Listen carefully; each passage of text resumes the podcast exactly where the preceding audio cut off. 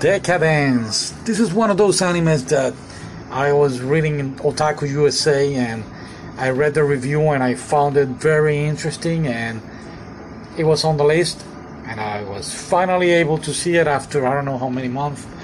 I should go back and hear myself talking about it or read the magazine again. Yeah. Anyway, let's talk about this. Now, this anime is about this orphan girl living in this huge machine called uh, Decadence. Now, when I say huge, it's like a big mobile city. I don't know if you've seen the movie um, Mortal Instruments. I believe is that's that's the one, and so it's basically like that a huge city on wheels and it's moving and the way that they use their energy is by killing some monsters that are living outside and they drain their blood which is not red by the way it's green and, that's how they use this blood as um energy source. So basically, that's what's going on. Our main character name is Natsume, and this girl is spectacular. She was a well-written character. I really enjoy herself, uh, and she has been gone. She has gone through a lot, but she's always rise up and continue believing in herself no matter what other people say. And that's the best uh, thing that we can say about this anime is it's basically that is is trusting in you. No matter how many times you people don't believe in you you just have to go on and show them that you can do it right? But anyway going back to the anime. The anime is very good it's very funny after epi- after episode 8 very crazy funny, at least for me. Okay, um, but there are there's a lot of things going on now. Basically, the War of Decadence is imagine like Attack on Titan combines with Kabaneri or or Mad Max. So they live in this, I will say, post-apocalyptic world, and they are trying to survive until, well, we found out the truth, the whole truth, and spoiler alert, I have to say it because otherwise I cannot talk about the anime.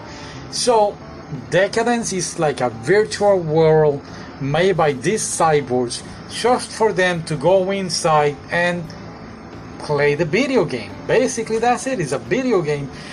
But at the same time, there's a lot of things going on. So, our main character, Natsume, have to join with her boss to try to uh, I don't want to say save the day, but there are some cyborgs that are treated like slave and they are trying to make a revolution I will say. And it's pretty cool anime. It's very very nice. I believe 12 episodes were not enough. I think 24 would have been better because there are so many characters and especially with Natsume and her friends you start to see something going on with her friends and then they should stop and then they came back at the last episode and phew, what was up with that? Um so yeah basically that's it. Uh, and of course at the ending especially the ending it gets a little confusing because of a lot of things that are going on in the anime.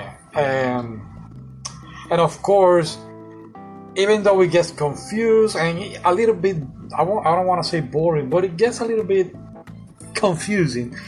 The whole idea about believing yourself no matter what still persists. And that's why i really enjoyed this character and this anime. It was very well done. The only thing like i said oh, i was expecting more episodes. And the music the music i don't know if you've seen mad max uh, fury road it has some sort of music like that. And in fact, it felt like I was watching a Mad Max movie for a moment. So very, very good. The ending was a very good, open, fun, and interesting ending. And I'm gonna repeat myself. They could have done. They leave it up to the audience to ex- to expect whatever from that ending. Uh, I'm pretty sure some Hollywood producer is gonna watch this anime and make a film about it because it was very nice. All right, and probably a Hollywood producer will screw it up. So yeah, it has to be a Korean. Yeah, South Korean producer will see it. Yeah, yeah, yeah. All right. See you next time. Bye.